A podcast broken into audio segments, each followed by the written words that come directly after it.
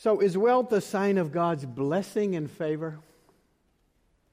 Or is wealth an obstacle to living as a disciple? Is wealth a good thing for Christians or not? Put it another way, how do we faithfully follow Jesus as wealthy Christians? Now, the first thing we need to address is the subject of wealth.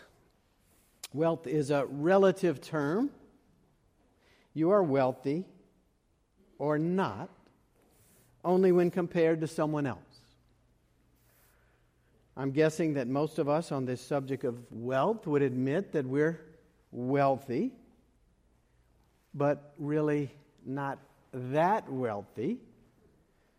Most of us woke up this morning in a comfortable bed and in a warm house, in a safe place, and most of us have already had something to eat today and something to drink, and we're not going to worry about our next meal, or probably the next meal, or even the next meal after that, or the number of snacks and nice pleasures that we have in between. And most of us have money in our pockets, maybe a lot of money, and most of us have work to do and places to be and we have plenty of clothes in our closet and we have shoes to wear. In fact, a lot of us have a lot of shoes. and on and on and on. You get the idea. All of this is a sign of wealth, even extreme wealth by the world's standards. Yet most of us would probably not describe ourselves as rich or wealthy because rich and wealthy is relative, and we all know, or at least we know about really rich people, really wealthy people, and that's not us. You know, lots of cars and huge houses and fancy jets and things like that. We know we are wealthy, but this is not how we think. We have bills to pay. We have mortgages to worry about. We have debts to address. We have probably even some anxieties about our finances. And undoubtedly, we worry about our retirements. Are we going to have enough? Because that mantra comes at us almost every single day from our culture. So we're hesitant to think of ourselves as wealthy because most of us have been taught to think that we don't yet have quite enough enough to be free from our anxieties, enough to not worry anymore. So we must not be really that rich, even though we know we are rich. We can agree that we're wealthy, but just not that wealthy. But remember, wealth is a relative term. And though we all have worries and we have issues and we have uh, various levels of wealth we have compared to most of the world, compared to many people in Richmond, we have to admit that most of us are extremely wealthy. Most of us had tremendous blessings along the way, you know, education, lots of education safe environments to live in, plenty of opportunities, mostly because of who our parents were or are, or where we were born, or when we were born, and the opportunities that continue to come to us. Most of us were, to use a baseball analogy, most of us were born on third base or even rounding home. And we didn't hit a triple, my friends, did we? So, is wealth a blessing? Or is it a major obstacle to our life with Jesus? Well, if you look in the Bible, it's both. It's both. For the first real people of the Bible, Abraham and Sarah, God called them to be his people, and God said, I will bless you and I will make you a blessing. And so, God's blessing of Abraham and Sarah and many others that followed in the Old Testament, that blessing included children, and it included possessions, and it included opportunities and privileges and land. The blessing, this kind of blessing, was always given with a purpose to be used for God, to be a blessing in the world, but this blessing also created the idea that God's favor on God's people is revealed in wealth, children, possessions, land, even power, all manifestations of God's blessings.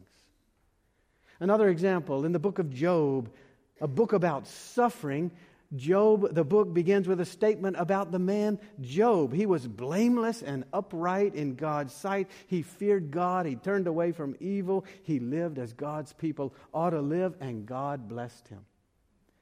Here's what it says Job had seven sons and three daughters.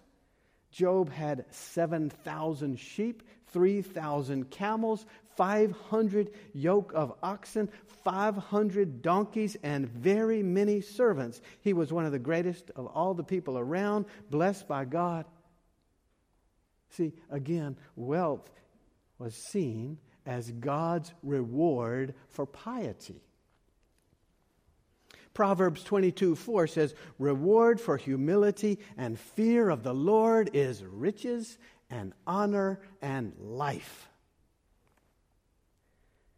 So the sentiment, this sentiment continues through the Bible, such that the disciples of Jesus even maintained this kind of thinking. So it's no wonder that there continues today this prosperity gospel. The prosperity gospel is this popular form of Christianity that teaches that God really wants all of us to be rich. That's a sign of God's blessings. This thinking actually thrives because it has some scriptural basis. In the Bible, we can find many examples where wealth is a reflection of God's favor. But, but, Jesus is really, really clear about how wealth can be an obstacle to the reign of God in our hearts and in our lives and as we seek to be disciples. Listen to these words from Matthew chapter 19, which are also found in Mark and also found in Luke, which want to lift up their importance to Jesus and maybe their authenticity to Jesus.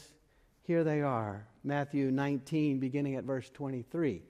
Then Jesus said to his disciples, Truly I tell you, it will be hard for a rich person to enter the kingdom of heaven.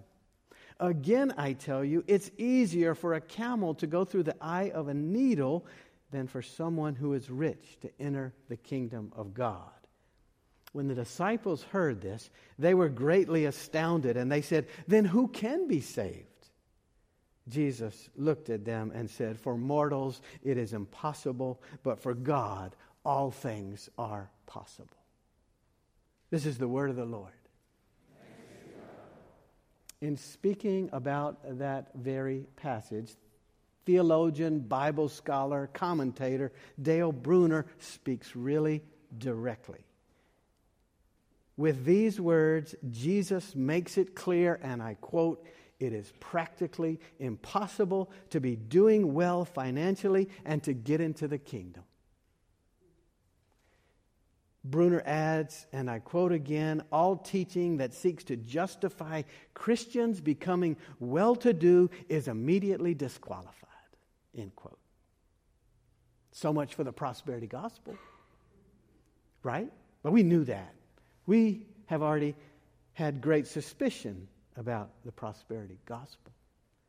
So, how then do we reconcile our wealth, our wealth, being born on third base, even though we don't see ourselves as so wealthy? How do we reconcile our wealth? We're pretty wealthy by the world's standards, extremely wealthy even. How do we follow Jesus and not embarrass God as wealthy Christians in a consumer world? That's our subject. Jesus says it's hard for a rich person to enter the kingdom of heaven. Jesus says it is easier for a camel to go through the eye of a needle than for someone who's rich to enter the kingdom. The camel here is not a mistaken translation, as some like to think. It's not an allusion to a ship's cable. It's not a reference to some gate in Jerusalem, as some have tried to argue. The camel is an animal that will not pass through the eye of a needle without a miraculous transformation. So that's Jesus' point. For those who are rich, it will take a miraculous transformation, lest the wealthy find themselves a long way from the kingdom of God and a long way from discipleship. A miraculous transformation.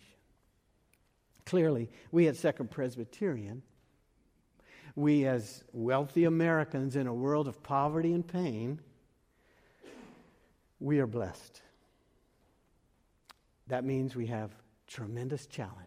That means we have a big burden on us. We too have been surrounded by wealth. We have been sustained by wealth. We have been showered with wealth. It will take a miraculous transformation of our hearts and our lives. See, when we're wealthy, we know what happens. We don't have to worry about where our next meal comes from. We just go to the refrigerator. We assume somebody has gone to the store to put something in the refrigerator. But we basically go to the refrigerator. Mostly, we can buy what we need. Our biggest worry in the morning, getting dressed, might have to do with matching our socks or making sure our clothes don't clash. So we turn to our partner and we say, Does this make me look fat? Or we say, does this tie and jacket and slacks go together? That's our worry. Or when we turn on the faucet, or the car, or the computer, or all the other things that we have around us, we have what we need. And if we're not careful, you know where that leads. We assume all our needs are met. Who needs God? When we're surrounded by our amenities and possessions, we know what happens. They begin to possess us. And we have to keep gaining wealth in order to pay for them, or to upgrade them, or to take care of them. Moreover, we may not have just one bed in our house to sleep in. We have maybe several beds, and maybe we even have several houses, or more than one at least, and several cars, and we have places to go. We have work to do. We have lots of friends. We have lots of things around us that fill up our time, and if we're not careful, you know where that leads. If all our needs are met, who needs God? And worse, who needs to trust God? And who needs to serve God if we're so wealthy? We trust ourselves. We trust our bank account, or try to. We trust our resources. We trust our doctors. We assume that's all we need. And Jesus says, I tell you, it's easier for a camel to go through the eye of a needle than for rich people to enter the kingdom of God. And like the disciples who are feeling pretty dumbfounded, we say, along with them, well, then who can be saved? Who in the world can be saved? And with that, Jesus says, with human beings, it's impossible. But with God, absolutely nothing is impossible. Jesus is always trying to teach us to reframe our lives so that we're centered on God. Psalm 27 puts it pretty succinctly The Lord is my light and my salvation. Whom shall I fear? The Lord is the stronghold of my life. Of Whom shall I be afraid? That's a person centered on God, not centered on their wealth and their possessions. Likewise, Jesus is always trying to help us set and maintain our priorities because they're so quickly and so easily off track. Jesus speaks lots about money on lots of pages in the Gospels, money and wealth, because those things are really good at getting us all off track. Money and wealth may be a sign of God's blessing, no doubt about it, but money and wealth can quickly become a major obstacle in life with God and life toward God's kingdom, lives of faithfulness. So Jesus invites us always to keep thinking about our lives and keep thinking about striving for the kingdom in our living. This is what so much of his teaching is all about. You think it's this way? Well, here's really the way. You thought it was this, but let me tell you this.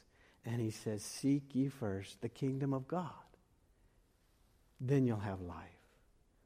Seek ye first. That's how he sums it up. And this is what we have to do in regard to our wealth, in regard to all our resources. And it is a constant journey. We're always needing to work on this, trusting God and serving God. That's our calling. Not trusting ourselves, not trusting our wealth, trusting God and having lives centered on God. That's our calling.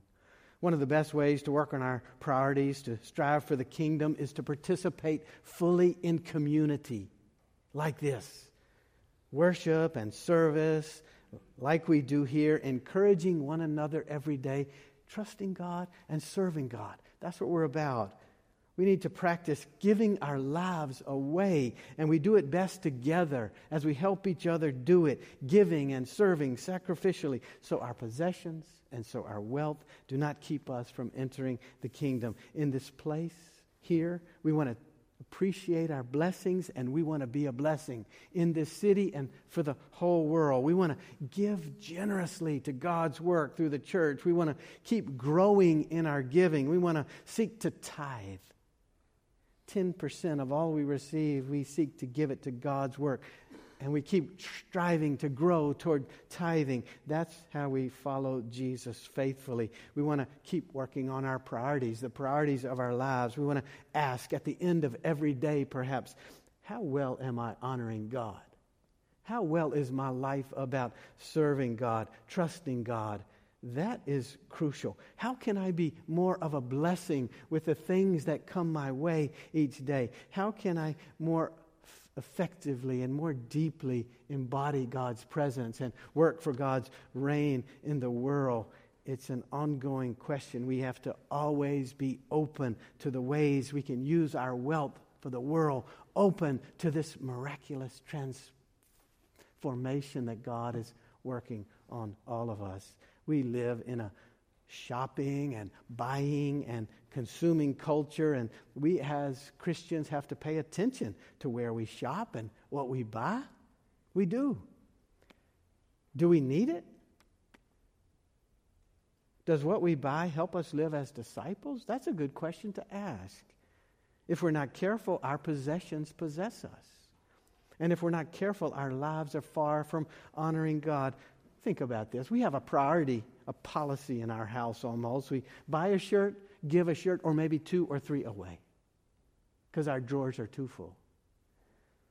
That shirt, that shirt that we have, belongs to somebody who needs it. Needs it more than we do. Somebody who's more needy. Buy a pair of shoes, give a pair away, or two.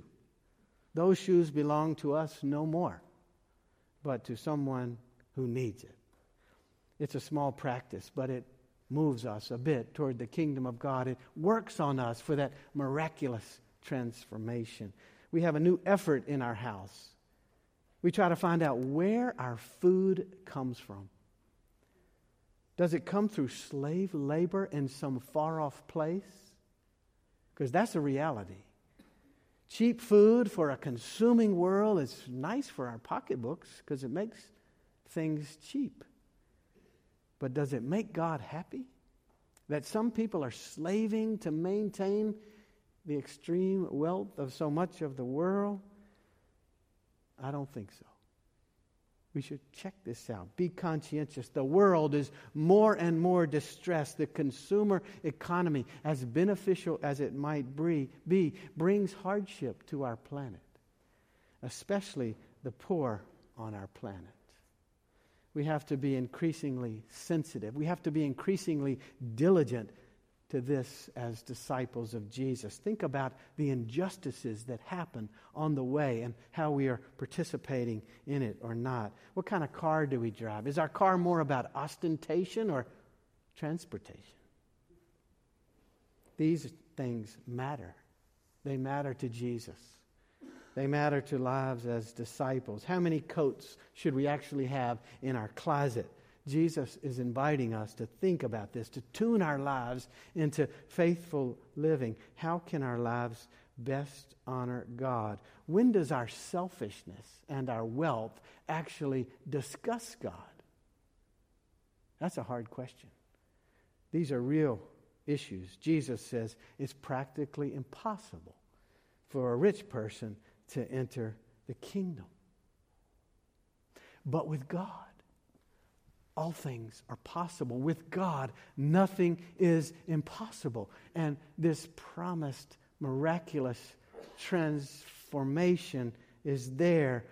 And God is inviting us to practice selfless giving and faithful living. God invites us to trust God and serve God every day of our lives. We have so much. Yet we need God so much. And we have a responsibility to assist God in the coming of God's reign in the world. And God invites us into that equation and gives us gifts and expects us to be about that work. Miraculous transformation of the world toward the kingdom of God. Friends, may God bless us. Give us a spirit and a strength to more deeply and more effectively trust God and serve God with our lives, promoting the light and the love of Christ our Lord. Amen. Let us pray. Soften our hearts, O God. Be at work in each of us for a miraculous transformation that moves us closer to the coming of Christ our Lord. Amen.